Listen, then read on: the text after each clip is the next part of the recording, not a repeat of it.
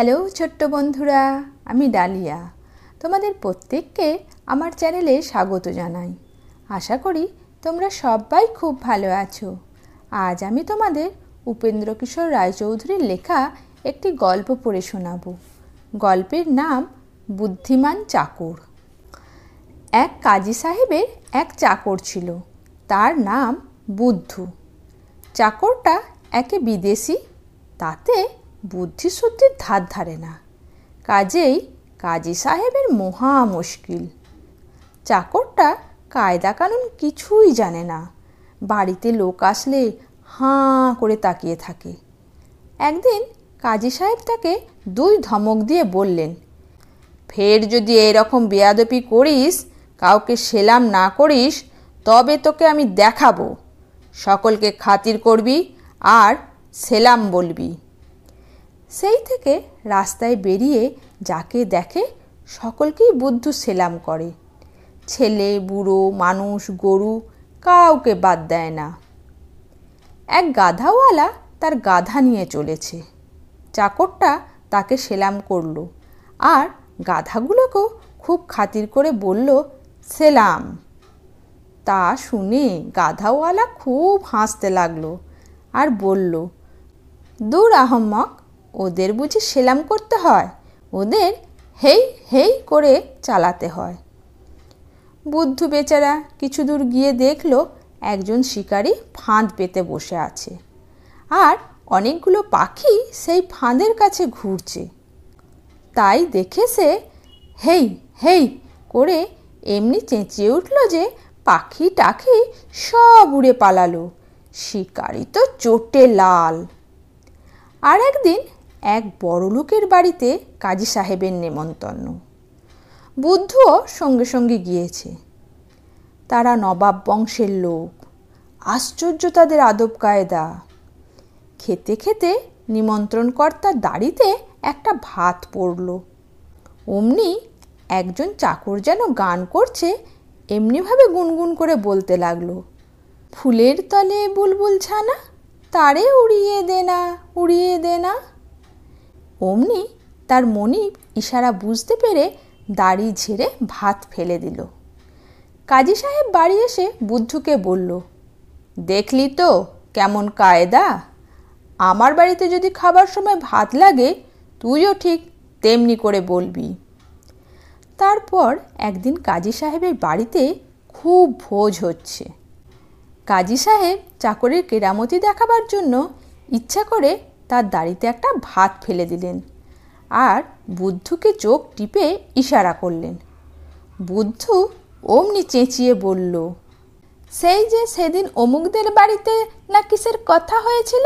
আপনার দাড়িতে তাই হয়েছে। তা না না না না। শুনে সব লোক হো হো করে হেসে উঠল। একদিন মনিব বললেন, দেখ, তুই বড় বিশ্রী ভাত রাঁধিস। তুই এখনও ফ্যান গালাতেই শিখিসনি। আজ যখন ভাত বানাবি, ভাত সিদ্ধ হলেই আমাকে ডাকিস, আমি দেখিয়ে দেব। আমাকে না দেখিয়ে কিছু করিসনি।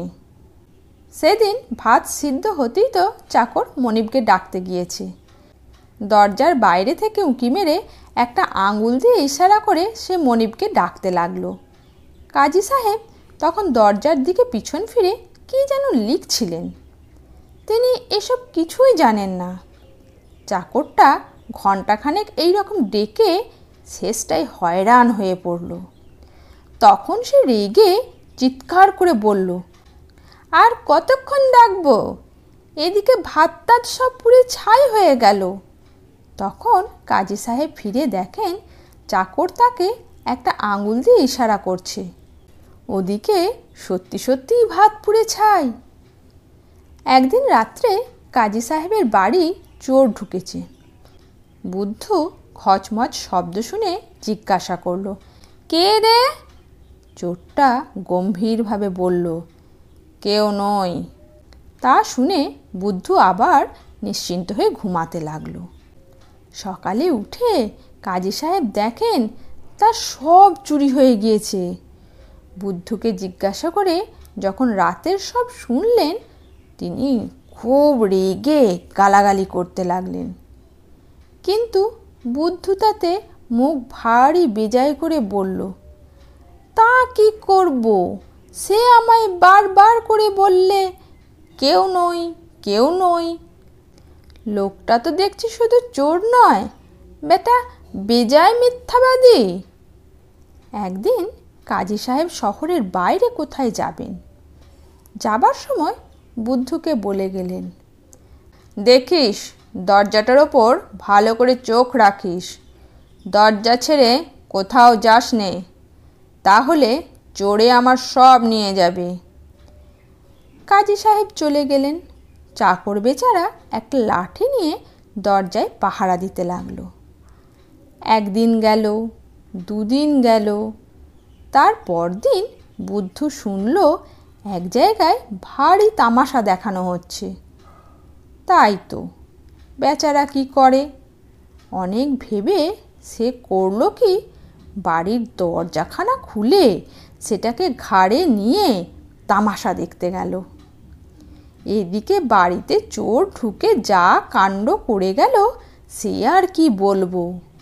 কাজী সাহেব বাড়িতে এসে দেখেন সর্বনাশ। বাড়ির সিন্দুক, আলমারি সব খালি।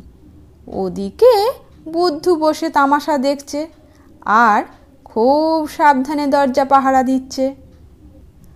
বন্ধুরা, আজ এই পর্যন্ত। আবার অন্য একটা গল্প নিয়ে ফিরে আসব তোমাদের কাছে। ভালো থেকো, টাটা।